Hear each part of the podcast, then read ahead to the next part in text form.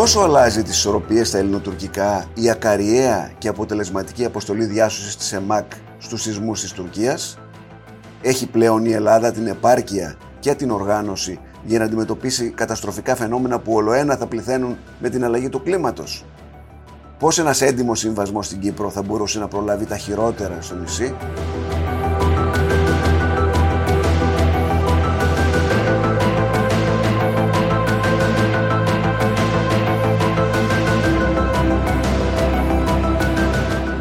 Είναι το ράδιο Κάπα, το εβδομαδιαίο podcast καθημερινής. Είμαι ο Νότης Παπαδόπουλος και συζητώ σήμερα με τον πρώην Επίτροπο της Κύπρου στην Ευρωπαϊκή Ένωση και Υπουργό Κλιματικής Κρίσης και Πολιτικής Προστασίας, Χρήστο Στυλιανίδη. Καλώς ήρθατε στο Ράδιο Κάπα, κύριε Υπουργέ. Ευχαριστώ πολύ, κύριε Παπαδόπουλο, για τη φιλοξενία. Έχουν περάσει δύο εβδομάδες από τους ε, σεισμούς ε, στην Τουρκία από αυτό το τραγικό γεγονός με τους χιλιάδες νεκρούς αλλά η ακαριαία αντίδραση της πολιτικής προστασίας και η καταπληκτική δουλειά που κάναν οι άνθρωποι μας εκεί ε, αφήσαν το αποτύπωμά τους. Όλοι μιλάνε για την Ελλάδα και φαίνεται πως θα έχουμε και θα βελτιώσει και τα, θα κάνει πιο ήρεμα τα νερά στις δύο χώρες. Δεν ε, υπάρχει αμφιβολία κύριε Παπαδόπουλο ότι αυτό που έγινε και με την ΕΜΑΚ που επιχειρησιακά ήταν άψογη αλλά όπως το έχουμε ξαναπεί όρισε το τι σημαίνει αλληλεγγύη στην πράξη και όρισε το τι σημαίνει ανθρωπιά για τον γείτονα. Ε, έχουν αλλάξει πολλά πράγματα εντός της Τουρκίας. Δηλαδή κάποιοι που ε, προσπάθησαν να δηλητηριάσουν το κλίμα μεταξύ του τουρκικού λαού και του ελληνικού λαού πιστεύω ότι με αυτό που έγινε έχουν αντιληφθεί ότι ε, έχει χτιστεί πλέον μια γέφυρα επικοινωνίας που βασίζεται πάνω σε πραγματικά γεγονότα. Προσωπικά το ένιωσα το βράδυ στις 3.30-4 η ώρα ώρα Τουρκίας όταν φτάσαμε με, τα, με τις δύο πρώτες πτήσεις της Αιτζίαν για την ε, συγκεκριμένη ανθρωπιστική βοήθεια αλλά και η συζήτηση που έχω κάνει με τα παιδιά της ΕΜΑΚ και τα βιώματα που έχουν ε, και όλη η εμπειρία της αναγνώρισης της προσφοράς τους ε, κάτω από τα ερήπια, από τον απλό Τούρκο, από την απλή Τουρκάλα η οποία είδε στα πρόσωπά τους ε, όχι απλώς ένα διασώστη που ήρθε να βοηθήσει αλλά όπως ακούγεται και παντού ένα αδελφό. Και οι συζητήσεις που έχω κάνει και με τον πρέσβη και από τον προξενείο αλλά και από ανθρώπους εντελώς εκτός ε, δίχως να έχουν καμία σχέση με την Ελλάδα από ανθρώπους που είχα δουλέψει παλιά είτε Τούρκους είτε ξένους Ευρωπαίους στο μηχανισμό ανθρωπιστικής βοήθειας έχουν δει και αυτοί συγκεκριμένα γεγονότα όπου όταν έβλεπαν ελληνική σημαία ή περνούσαν Έλληνες όντως χειροκροτούσαν. Δηλαδή είναι ένα κλίμα που ε, έχει καταγραφεί, έχει περάσει στη συνείδηση, στις καρδιές του ανθρώπου. Δεν μπορεί, μπορεί να αλλάξει αυτό, το έχει ζήσει. Ο, ο Τούρκος και το έχει ζήσει μέσα από από συγκεκριμένα προσωπικά βιώματα στην περιοχή που ε, χτυπήθηκε από, το, την καταστροφή, αλλά το έχει ζήσει μέσα από εικόνες της τηλεόρασης, το έχει ζήσει παντού. Άλλαξε την εικόνα μας στην κοινωνία, δηλαδή παρά τις δηλώσεις που είχαν κάνει ο Ερντογάν και όλοι οι εξωματούχοι πριν και αναγκάστηκαν και εκείνοι να προσαρμοστούν και να μιλάνε για, έτσι δεν είναι, για, νέα σελίδα σε ελληνικές σχέσεις. Εγώ λέω ότι ε, ίσως να μην περίμεναν και την ε, αντίδρασή μας ότι θα ήταν τόσο, όπως είπατε κι εσείς, κέρια και ακαριέα. Πώς έγινε αυτό; Θέλω να πω, γιατί ήταν ακαριέα. Ήμασταν έτοιμοι, ε, ανα πάσα στιγμή είμαστε έτοιμοι να στείλουμε ε, ε, μια ομάδα ανθρώπων μέσα σε ώρες; Βέβαια, έχουμε και ε, πρέπει και η ελληνική κοινωνία να μάθει ότι ε, εδώ στο πυροσβεστικό σώμα και στην ΕΜΑΚ υπάρχουν άνθρωποι ε, τέτοιου βεληνικούς και επίπεδου που μπορούν να δράσουν με αυτόν τον άμεσο τρόπο κάτω από αυτές τις εξαιρετικά δύσκολες συνθήκες. Και κινηθήκαμε πολύ γρήγορα, έπρεπε να κινηθούμε όλοι μας πολύ γρήγορα με εντολή του Πρωθυπουργού. Ε, όταν τον ενημέρωσα ότι συμβαίνει αυτό στην Τουρκία πρέπει αμέσως να στείλουμε βοήθεια είναι θέμα ανθρωπιάς αμέσως ο Πρωθυπουργός όχι μόνο έδωσε την άδειά του, την εντολή του αλλά αμέσως είπε βέβαια, αμέσως και ξεκινήσαμε. Υπάρχουν μηχανισμοί εδώ στο πυροσβεστικό σώμα που μπορούν να δράσουν γρήγορα. Ε, μίλησα και με τον Ευρωπαϊκό Μηχανισμό εγώ για να ετοιμάσω αυτή τη βοήθεια γιατί μιλούσα με τους Τούρκους, τους ξέρω από την περίοδο που ήμουν επίτροπος ότι και μάλιστα σε κάποιες συνομιλίες μαζί τους ε, είπα και εγώ τις δικές μου απόψεις τι θα ήταν το πιο, ε, το πιο αναγκαίο υλικό για να ξεκινήσει αυτή η μεγάλη προσπάθεια ανακούφισης. Και πάντα σε αυτές τις περιπτώσεις η Παπαδόπουλα είναι τα κινητά νοσοκομεία, κινητά γιατρία και υλικό το οποίο θα αξιοποιήσουν αμέσως γιατροί για να σώσουν ζωές μόλις βγουν από τα χαλάσματα ή άτομα τα οποία έχουν τραυματιστεί μέχρι να πάνε σε άλλα νοσοκομεία γιατί μιλάμε για μια περιοχή η οποία έχουν καταστραφεί δρόμοι, γέφυρες, τα πάντα. πάντα. Και εμείς βάλαμε τέτοια, στείλαμε τέτοια νοσοκομεία εκεί και το, ε, αμέσως; Στείλαμε το υλικό, ναι, το υλικό που πήγα, ε, που πήγε το... Το 130. Όχι, όχι, το 130 πήγε η ΕΜΑΚ. Ναι. Η πρώτη ΕΜΑΚ. Την ίδια μέρα ξεκινήσαμε την προσπάθεια για να στείλουμε την βοήθεια αυτή τη συγκεκριμένη για να στηθούν κινητά νοσοκομεία, και κινητά γιατρία. Εκεί εγώ σε συνεννόηση και με τον Τούρκο πρέσβη και με τον πρώην πρέσβη τον Μπουράκο, ο οποίος είναι τώρα στην Άγκυρα, αλλά και με ανθρώπους της πολιτικής προστασίας και με υπουργούς που μιλούσα, τους είπα, εμείς θα ετοιμάσουμε βοήθεια. Πήρα τον μηχανισμό, εξασφάλισα το 75%, εξασφαλίσαμε το 75% για τη μεταφορά. Το 25% και εδώ πρέπει να το πω, το, το παραχώρησε η Αιτζία τον, του κόστου των πτήσεων. Έγιναν 8 ναι. πτήσεις για να μεταβερθεί αυτό το υλικό. Μιλάμε για 100 τόνους, κύριε Παπαδόπουλο. Το οποίο είχε το υλικό από, από sleeping banks, από τέντες, από ε, καρδιογράφους, όλο αυτό το υλικό το οποίο, το οποίο είχαμε εμείς εδώ ως βασικό υλικό στις αποθήκες μας, δεν το στείλαμε όλο βέβαια, στείλαμε ένα μέρος αυτού ακριβώς για να γίνει αυτή η προσπάθεια. Με 8 πτήσεις που ξεκίνησαν από την Πέμπτη το βράδυ, σας είπα οι πρώτες δύο ε, έφτασαν γύρω στις 3.30-4 ώρα Τουρκίας το πρωί. Εκεί με περίμεναν με εντολή και του Υπουργού Εξωτερικών του Μευλού, του Τσαβούσογλου, αλλά και άλλοι, μια ομάδα Τούρκων ε, πρέσβεων με, με τον Μεχμέτ Κιουλούογλου, ο οποίος προηγουμένως ήταν ο, ο Γενικός Διευθυντής της Πολιτικής Προστασίας και μας υποδέχτηκαν συγκινημένοι και εκεί φάνηκε ότι και κάνατε το θαύμα, ναι. Όχι, δεν κάναμε. Ήταν, ήταν, ήταν μια ανθρωπιστική ναι. ε, στοχευμένη ενέργεια που ξεπέρασε τους συμβολισμούς και έμεινε στην ουσία. Τι ανάγκη έχεις τώρα; Δεν σου στέλνω μια γενική και αόριστη ανθρωπιστική βοήθεια, που και αυτή είναι πάρα πολύ καλή και ευπρόσδεκτη, αλλά κάτι πολύ συγκεκριμένο. Γι' αυτό έκλεγαν όταν μας ε, ε, υποδέχτηκαν, κάτσαμε εκεί στα Άδανα, στα Άδινα προσγειώθηκε το. Ήταν μια δύσκολη αποστολή για να τώρα, ε, προγραμματιστεί, τώρα να προετοιμαστεί. το συνέστημα μέσα, ναι. να σας ρωτήσω, εσείς είστε ένα παιδί του Ατήλα. Έτσι δεν είναι; Δεν ήσταν στην Κύπρο όταν μπήκαν οι Τούρκοι. Πώς ένα παιδί του Ατήλα στέλνει, ε, στέλνει βοήθεια στους Τούρκους; Κοιτάξτε, έχω πει και σε άλλες μου συνεντεύξεις ότι ε, γεννήθηκα και μεγάλωσα στην πράσινη γραμμή. Ναι. Το πατρικό μου σπίτι, ε, το, σπίτι τα, το μαγαζί του πατέρα μου, ήταν ένας μικρομαγαζάτρος ο πατέρας μου, ήταν πάνω στην πράσινη γραμμή. Δηλαδή, μιλάμε για 20 μέτρα από την τουρκική συνοικία της Λευκοσίας. Ε, έχω ζήσει όλα τα γεγονότα του 63-64, 74 να σας πω κάτι έτσι τώρα αφού ξεκινήσαμε και τα λέμε να τα πούμε όλα όταν έφευγα θυμάμαι τα, τα Χριστούγεννα του 63 που ξεκίνησαν οι πρώτες διακοινωτικές ταραχές μας έβγαλαν από έναν υπηαγωγείο που είναι στην πράσινη γραμμή το λεγόμενο Μάνα και φύγαμε από την πίσω πόρτα και έπεφταν οι σφαίρες μέσα στο σχολείο.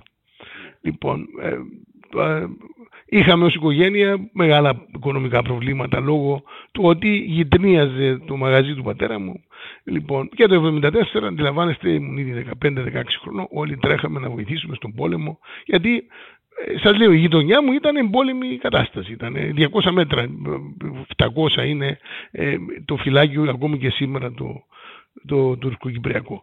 Βάση περιπτώσει νομίζω ότι η εμπειρία μου τόσα χρόνια αλλά και οι πολιτικές μου θέσεις ήμουν πάντα υπέρ της ρεαλιστικής σχολής του Κυπριακού είναι γνωστές οι θέσεις μου και πιστεύω ότι ένας συμβιβασμός είναι αυτό που θα μας λυτρώσει και στην Κύπρο. Και πρέπει να υπερβαίνουμε ως άνθρωποι αυτές τις διαφορές. Πολλές φορές μου το λένε αυτοί οι φίλοι μου Γάλλοι που ε, μου λέγανε ότι ήταν ο μεγαλύτερος εχθρός ήταν η Γερμανία όμως Οι δύο αυτές χώρες είναι αυτή τη στιγμή ε, η σπονδυλική στήλη της, της Ευρωπαϊκής Ένωσης. Σε θέματα νομίζω ανθρωπισμού και ανθρωπιάς δεν μπορεί κανείς να λειτουργήσει με εθνικά κριτήρια. Ε, είναι για μένα εντελώς εκτός πραγματικότητας. Και όντας για τόσα χρόνια Επίτροπος Ανθρωπιστικής Βοήθειας και Διαχείρισης Κρίσεως στην Ευρωπαϊκή Ένωση, νομίζω αυτό που, που έκανα εκείνο το βράδυ έκανα το αναμενόμενο. Τίποτα περισσότερο, τίποτα λιγότερο. Το αυτονόητο, θα λέγαμε, ναι. Ε, τώρα, εσείς έχετε πάει σε τόσες καταστροφές ως ε, Επίτροπος στην Ευρωπαϊκή Ένωση για τέτοια θέματα. Αυτή ήταν, φαντάζομαι, χειρότερη. Δεν έχω πάει στο Καχραμάν Μαράς και στην Αντιόχεια, αλλά και στα Άδανα ακόμη, αλλά και από τις συζητήσεις γιατί είμαι σε συνεχή επαφή με τους Τούρκους αξιωματούχους για να βοηθήσω και εγώ με την εμπειρία μου αλλά και τις δικές μου σχέσεις στον Ευρωπαϊκό Μηχανισμό πιστεύω είναι, έγινε κάτι ασύλληπτο. Δηλαδή είναι η πρώτη φορά που ε, αντιμετωπίζω μια κρίση που επηρέασε κατά τόσο τραυματικό τρόπο 20-22 εκατομμύρια ανθρώπους. Ναι. Μια περιοχή που ε, μιλάμε για δύο Ελλάδες. Μια περιοχή η οποία ε, οι άνθρωποι ζούσαν κανονικά.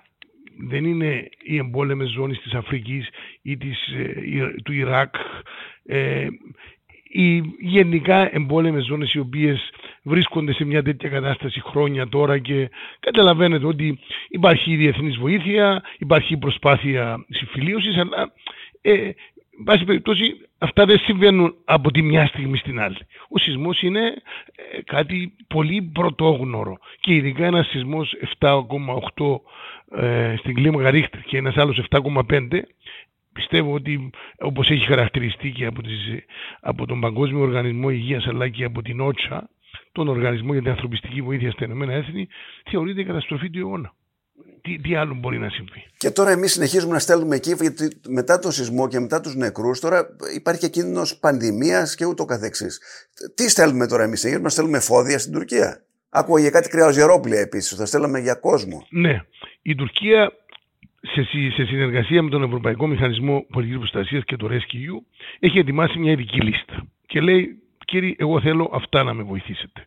Επιτρέψτε μου να πω ότι ήταν εξαιρετική η εισήγηση του Πρωθυπουργού μας, του κ. Μητσοτάκη, στο Συμβούλιο του Ευρωπαϊκό, όπου πρότεινε το συντομότερο δυνατό τη λεγόμενη Σύνοδο Δωρητών. Ναι. Είναι συνόδοι δωρητών που γίνονται για όλες τις χώρες που περνούν τέτοιες καταστροφές. Ε, έχει γίνει ευπρόσδεκτη, αντιλαμβάνεστε, και στην Ευρωπαϊκή Ένωση, σε όλες τις χώρες, αλλά και στην Τουρκία ακόμη πιο πολύ, ως μια πολύ γενναιόδορη ενέργεια του Έλληνα Πρωθυπουργού. Αυτό θα γίνει το επόμενο τρίμηνο, ελπίζω, για να μπορέσει να δώσει μια, ένα, ένα χέρι βοηθείας. Γιατί... Τα λεφτά αυτά είναι δωρεάν ή είναι, τα δανείζουμε με χαμηλά επιτόκια, πώς γίνεται; Όχι, όχι. Αυτή η σύνοδος δωρητών είναι δωρεάν. Γίνονται συνήθως κάτω από την αιγίδα των Ηνωμένων Εθνών. Ε, όταν ήμουν επίτροπος με δύο άλλους επιτρόπους, την Φεντερίκα Μοκερίνη και τον Ιωάννης Χάνς, που ήταν για, την, ε, για την, ε, σε άλλα χαρτοφυλάκια, κάναμε κι εμείς ετήσια σύνοδο δωρητών ναι. για τη Συρία. Για τη Συρία. Λοιπόν, Τώρα, οι ανάγκες είναι, αντιλαμβάνεστε, δυσθεώρατες. Οι χώρες στέλνουν βοήθεια όλες. Εάν η βοήθεια δεν είναι πολύ στοχευμένη, σίγουρα δεν θα έχει το αποτέλεσμα που, που θέλουμε όλοι. Γι' αυτό εμείς και τώρα ακόμη ετοιμάζουμε βοήθεια στοχευμένη. Σίγουρα όμως η, η μεγάλη προσπάθεια που γίνεται υπό την καθοδήγηση του Υφυπουργού Εξωτερικών του κ. Κατσανιώτη για να μαζευτεί η ανθρωπιστική βοήθεια και να σταλεί και ήδη ε, θα πάνε πλοία και φορτηγά είναι πολύ καλή και ευπρόσδεκτη φτάνει να υπάρχει δυνατότητα υποδοχής από το τουρκικό κράτος, από τους τουρκικούς ε, θεσμούς. Είναι ένα μεγάλο ζήτημα. Δεν είναι εύκολο έργο να διαχειριστείς τόση μεγάλη ανθρωπιστική βοήθεια που έρχεται. Mm. Εμείς μέσω του μηχανισμού θα συνεχίσουμε να στέλνουμε πολύ συγκεκριμένη και εξειδικευμένη βοήθεια, πολύ στοχευμένη γιατί ξέρουμε ότι ε, εκεί ακριβώς γίνεται η διαφορά. Αυτό κάνουμε και τώρα με τη Συρία. Επειδή υπάρχει μια φιλολογία γύρω από το θέμα της Συρίας, θέλω να εξηγήσω αυτό το θέμα κύριε Παπαδόπουλο, ναι, γιατί ναι. νομίζω ότι υπάρχει μια άδικη κριτική. Καταρχήν, μετά από πολλές προσπάθειες και εμάς αλλά και άλλων ευρωπαϊκών χωρών, ο ευρωπαϊκός μηχανισμός στις επόμενες δύο-τρεις μέρες θα στείλει βοήθεια στη Συρία μέσω κάποιων διόδων που άνοιξαν στα σύνορα Τουρκίας-Συρίας. Εμείς ήδη έχουμε ετοιμάσει πάλι φαρμακευτικό υλικό, έχουμε ετοιμάσει τα πάντα και θα στείλουμε. Που σημαίνει ότι η κριτική που ασκήθηκε είναι εντελώς ναι. εκτός πραγματικότητας, διότι πρώτα πρώτα σε εμπόλεμη ζώνη όπου δεν υπάρχει ουσιαστικά κάποια έκφραση κράτους, δεν μπορείς να στείλεις ΕΜΑΚ, Search and Rescue Team. Πού θα πάνε, ποιον θα βρουν εκεί; Στην Τουρκία πήγανε διότι τους περίμεναν, τους έστειλαν σε συγκεκριμένους χώρους να δράσουν, να επιχειρήσουν και να έχουν αποτέλεσμα. Εκεί θα χάσεις και τους ανθρώπους. Να είμαστε ειλικρινείς. ε, γιατί δεν στέλνουμε στη Συρία, διότι εμείς από την πρώτη στιγμή ζητήσαμε να πάνε. Η Συρία ενεργοποίησε τους μηχανισμούς τους διεθνείς λίγο αργότερα. Υπάρχουν θέματα στην περιοχή, δεν θέλω να πω σε αυτή τη συζήτηση, είναι ναι. γεωπολιτική διάσταση, αλλά η Ελλάδα δεν υστέρησε ούτε ένα δευτερόλεπτο στο να συνεισφέρει ανάλογη βοήθεια στη Συρία όπως και στην Τουρκία. Το ότι θα φύγει τις επόμενες ώρες είναι διότι δεν υπήρχε δυνατότητα υποδοχής στη Συρία και διότι οι διεθνείς οργανισμοί, δηλαδή WFP, το Παγκόσμιο Επιστημιστικό Πρόγραμμα, ο Διεθνής Οργανισμός για, την, για τους Πρόσφυγες και η UNHCR δεν μπορούσαν να πάρουν αυτή τη βοήθεια. Γι' αυτό και δεν αποδεχόντουσαν την πρόκληση και την πρόσκληση του Ευρωπαϊκού Μηχανισμού Πολιτικής Προστασίας. Την ίδια στιγμή, με τον κύριο Κατσαντώνη, τον Υφυπουργό, προετοιμάζεται μια επίσης μεγάλη βοήθεια προς τη Συρία που θα πάει και αυτή τις επόμενες μέρες σε επίπεδο διακρατικό. Κατάλαβα. Σαφές. Τώρα... Δηλαδή δεν υπάρχει καμία υστέρηση των ελληνικών αρχών και της ελληνικής κοινωνίας και όλων των Ελλήνων για να βοηθήσουν με τον ίδιο ακριβώς τρόπο και τη Συρία όπως την Τουρκία. Τώρα βέβαια με όλα αυτά που γίνανε ε, ε, αισθάνομαι ότι και η αυτοπεποίθηση της πυροσβεστικής ανέβηκε στα ύψη θέλω να πω γιατί έχει περάσει ένα δύσκολο διάστημα ιδιαίτερα με το μάτι και, και πέρσι, με, λέει το 22 με την ε, Πάρνηθα. Στην Πάρνηθα ήταν η φωτιά η μεγάλη. Στην Πεντέλη.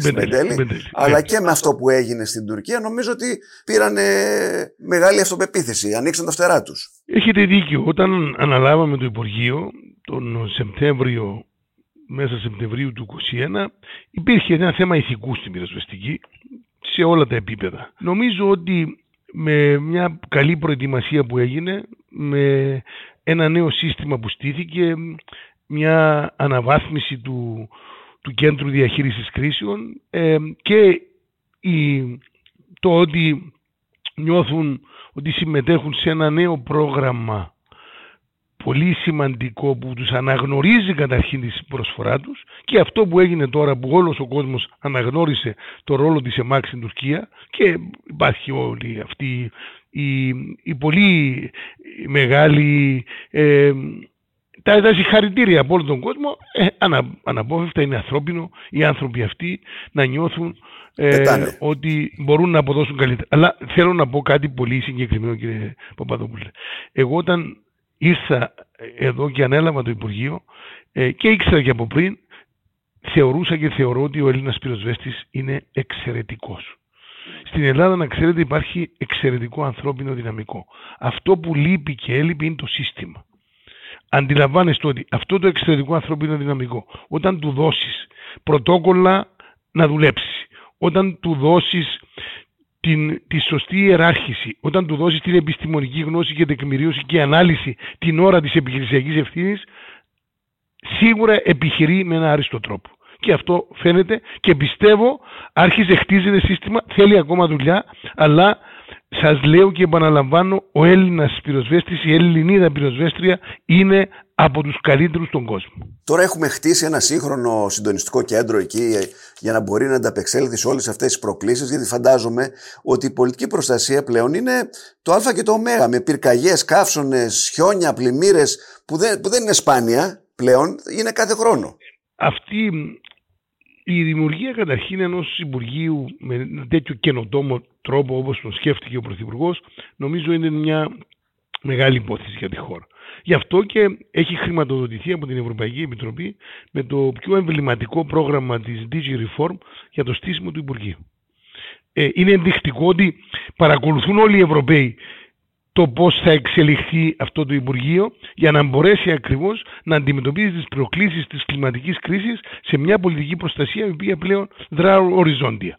Χτίζεται αυτό που λέμε πολιτική προστασία στη χώρα, αλλά χτίζεται πλέον με έναν τρόπο που δεν αγνοεί αυτό που είπα και πριν, την επιστημονική ανάλυση, την επιστημονική τεκμηρίωση. Δεν μένουμε μόνο. Γίνεται πιο επιστημονικά εμπειρία, δηλαδή το θέμα. Στην εμπειρία και στο, θα σας εξηγήσω τώρα γιατί το θεωρώ πολύ σημαντικό. Δηλαδή, αν είναι κάτι να αφήσω πίσω μου, θέλω αυτό το πράγμα. Δηλαδή, δεν είναι μόνο εμπειρία και αυτοσχεδιασμός. Που είμαστε οι καλοί Έλληνες, ειδικά στον αυτοσχεδιασμό, όταν, στην κρίσιμη στιγμή.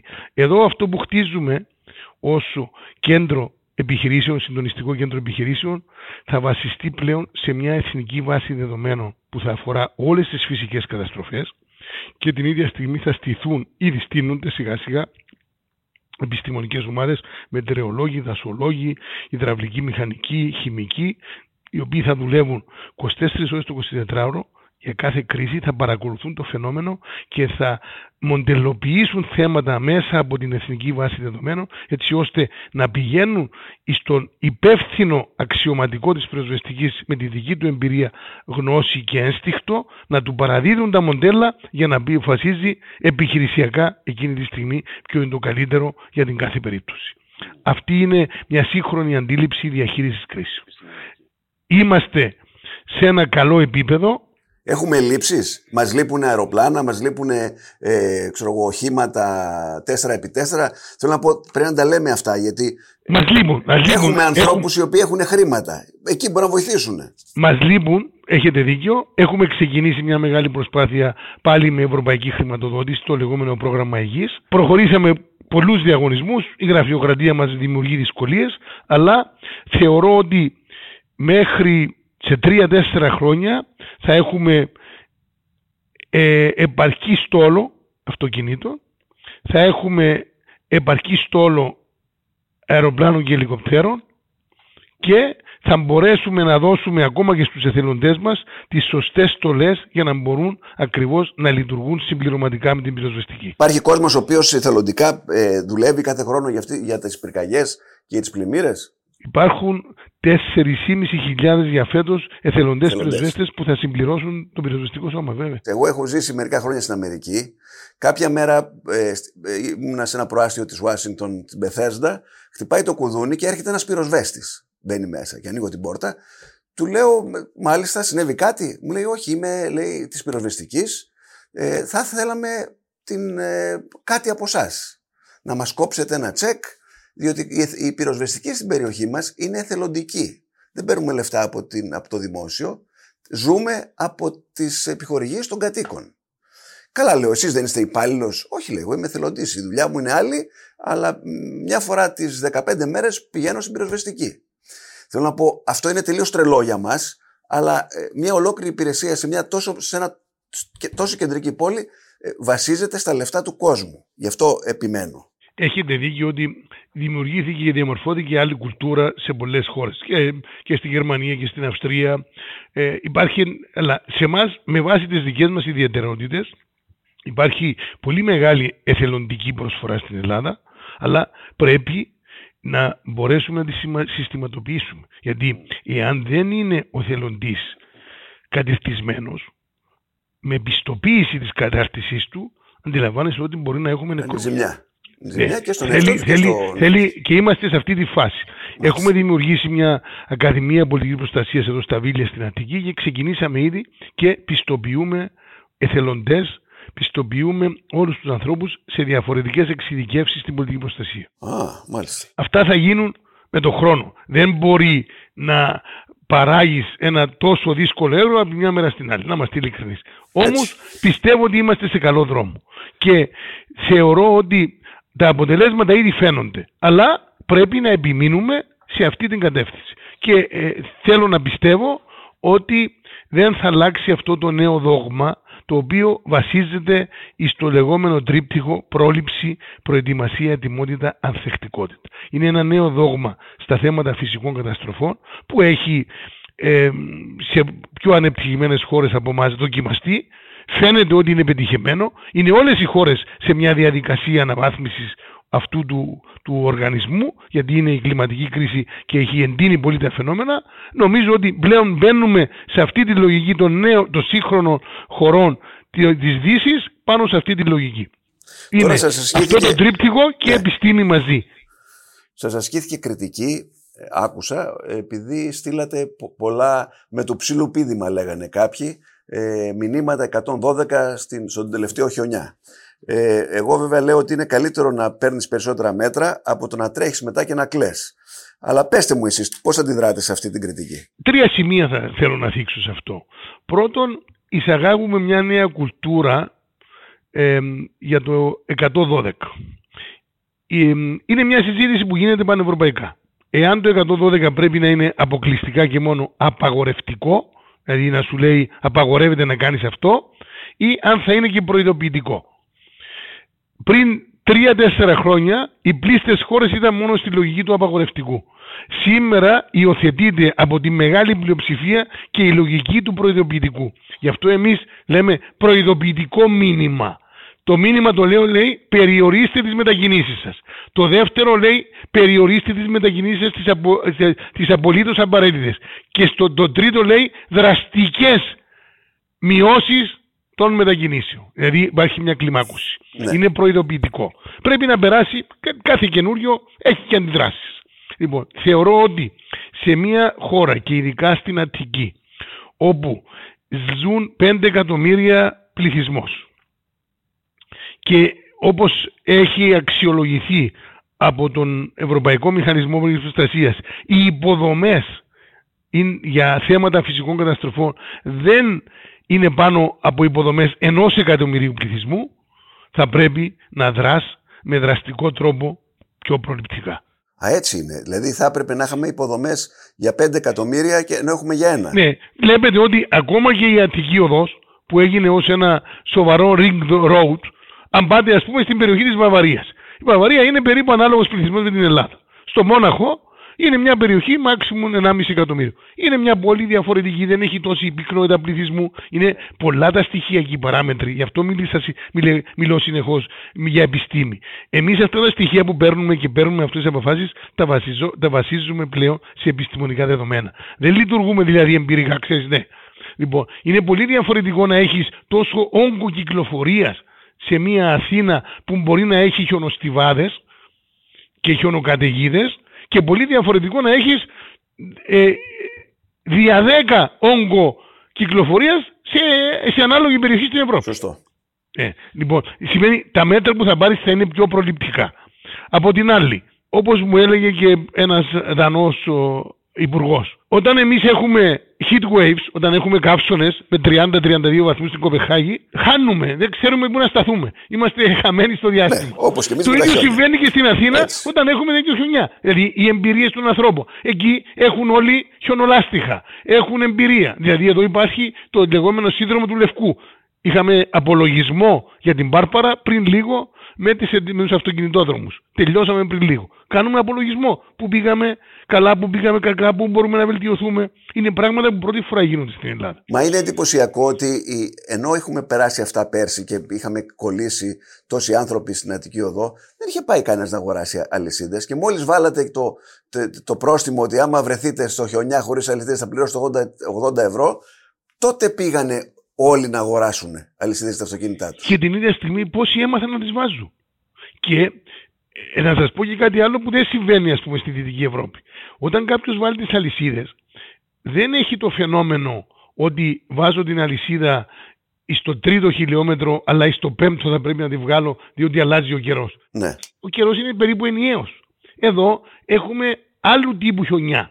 Σωστό. Σπάνιο, αλλά με διαφορετικές συνθήκες και διαφορετικές επιπτώσεις. Γι' αυτό τα μέτρα της πρόληψης θα είναι κάποια στιγμή πιο δραστικά με βάση και το γεγονός ότι είπα ότι οι υποδομές, ειδικά της περιοχής της Αττικής, είναι πολύ ε, χαμηλού επίπεδου σε σχέση με τον πληθυσμό. Και δεν πρέπει να ξεχνάμε ότι αν στο μάτι είχαμε αυτό, αυτό το 112, θα μπορεί να είχαμε σώσει πολλές ζωές. Έχουμε κάνει ήδη από πέρυσι ειδικές ασκήσεις εκένωσης σε, σε πολλές περιοχές της Ελλάδας, ακόμα και σε πολιτιστικά μνημεία. Κάναμε ε, ε, επιχειρησία, άσκηση επιχειρησιακής ετοιμότητας στην Επίδαυρο. Κάναμε στην Αφέα στην Έγινα. Δηλαδή, μπήκαμε σε μια νέα λογική. Λέω ότι έχουμε πολλά ακόμη να κάνουμε. Δεν, δεν βαφκαλίζομαι ότι όχι.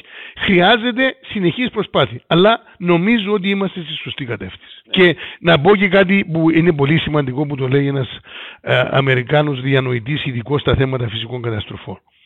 Οποιοςδήποτε εμφανίζει αλαζονία ή ε, έλλειψη επαγρύπνησης στα θέματα φυσικών καταστροφών ή είναι, νιώθει ευχαριστημένος για αυτό που έκανε, είναι αφελής. Εδώ δεν υπάρχει επανάπαυση. Υπάρχει μόνο επαγρύπνηση. Δεν μπορείς να παίζεις με τη φύση. Αυτό είναι, αυτό είναι το πεδίο αυτό. Είναι όντως ναρκοπαίδιο. Τώρα βλέπω σε όλη τη συζήτηση, μου λέτε θέλω φεύγοντας να αφήσω πίσω μου κτλ. Πού θα κάνετε καριέρα, στην Ελλάδα ή στην Κύπρο, Έχετε αποφασίσει; Το έχω δηλώσει κύριε Παπαδόπουλο ότι μάχημος πολιτικός είμαι στην Κύπρο. Στην Ελλάδα νομίζω ότι ήρθα για μια συγκεκριμένη αποστολή. Ε, γνωριζόμαστε με τον Πρωθυπουργό, ήξερε τη δουλειά μου, μου εκάλεσε. Ω παιδί τη πράσινης γραμμής δεν μπορούσα να του πω όχι κάτω από ναι. οποιασδήποτε συνθήκες. Αυτό. Ναι, αλλά αν κερδίσεις τις εκλογές η Νέα Δημοκρατία και σας πει ο Πρωθυπουργός, θέλω να μείνεις, να πάρεις Υπουργείο.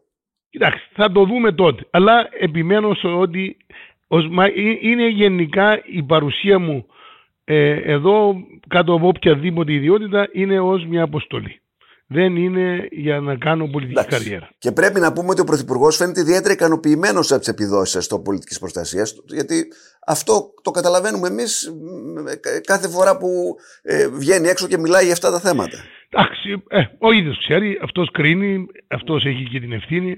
Ό,τι κρίνει, εγώ ε, του έχω τόση εμπιστοσύνη και τον εκτιμώ τόσο, τον έχω γνωρίσει και σε δύσκολες καταστάσεις, ξέρω και το πόσο μετράς στο εξωτερικό. Ε, λέω ότι είναι ένας άνθρωπος που ε, νομίζω ο ελληνισμός κάποια στιγμή θα πρέπει να τον αξιοποιήσει και ως ένα πρεσβευτή του ελληνισμού σε πολύ ψηλές διεθνείς θέσεις. Αυτή είναι η προσωπική μου εκτίμηση ναι. και άποψη. Ναι. Δεν μπορώ να μην σας ρωτήσω τελευταία ερώτηση. Ε, είσαστε ένας άνθρωπος που έχετε μεγαλώσει με τον Κυπριακό. Πώς πάμε τώρα με τον καινούριο πρόεδρο, τον Νίκο Χρυστοδουλίδη; Να του πω συγχαρητήρια. Είμαστε διαφορετική σχολή σκέψης του Κυπριακού. Ε, αλλά ελπίζω η σκληρή πραγματικότητα και τα σκληρά διλήμματα να βοηθήσουν όλους να αντιληφθούν ότι ο Κυπριακός Ελληνισμός βρίσκεται σε πολύ δύσκολη θέση και θα πρέπει να πάρει αποφάσεις. Ε, ο σεισμός δίνει περιθώριο ανάπαυλας αυτών των κρίσιμων διλημάτων. Όμως πρέπει να προετοιμαστούμε γιατί έρχονται. Και δεν λύνονται με το να πετάμε την μπάλα στην κερκίδα. Λύνονται με το να τα βάλουμε κάτω και με ρεαλισμό να πάρουμε τις αποφάσεις εάν και κατά πόσο ένας έντιμος συμβιβασμός τώρα είναι καλύτερα από το τι θα συμβεί στο μέλλον. Και το Κυπριακό, όπως σωστά κατέγραψε και ο Ευάγγελος Σαβέροφ αλλά και άλλοι μελετητές, δυστυχώς έχασε πολλές ευκαιρίες έτσι ώστε ο ελληνισμός να, να είναι εδρεωμένος στο ότι στο νησί θα παραμείνει ως ο κυρίαρχος πληθυσμιακά και ταυτόχρονα θα μπορέσει να συνεπάρξει με το σύνικο στοιχείο του Τουρκοκύπριους μέσα σε δημοκρατικά πλαίσια και εντός Ευρωπαϊκής Ένωσης μετά από αυτή τη μεγάλη επιτυχία της ένταξης της Κύπρου στην Ευρωπαϊκή Ένωση την οποία νιώθω ότι συμμετείχα έστω και κατά κάποιον τρόπο κι εγώ ως, ως συνεργάτης του γράφου Κληρίδη. Και, και πάντως η διχοτόμηση την οποία επιχειρεί αυτή τη στιγμή ο Ερντογάν, θα φαντάζομαι, ε, συμφωνείτε κι εσείς, θα είναι ό,τι χειρότερο θα μπορούσε να συμβεί στον κυπριακό ελληνισμό. Κύριε Παπαδόπουλε, η διχοτόμηση είναι το πρώτο στάδιο του αφανισμού του ελληνισμού στην Κύπρο. Δεν είναι το τελικό. Γι' αυτό οι αφελείς που πιστεύουν στα δίθεν δύο κράτη στην Κύπρο έχουν κοντή ιστορική μνήμη και δεν ξέρουν τι σημαίνει γεωπολιτική στην Ανατολική Μεσόγειο. Δεν είμαστε ούτε στην Ελβετία ούτε στη Σιγκαπούρη. Κύριε Στυλιανίδη, σας ευχαριστώ πολύ για αυτή τη συνέντευξη. Να είστε καλά.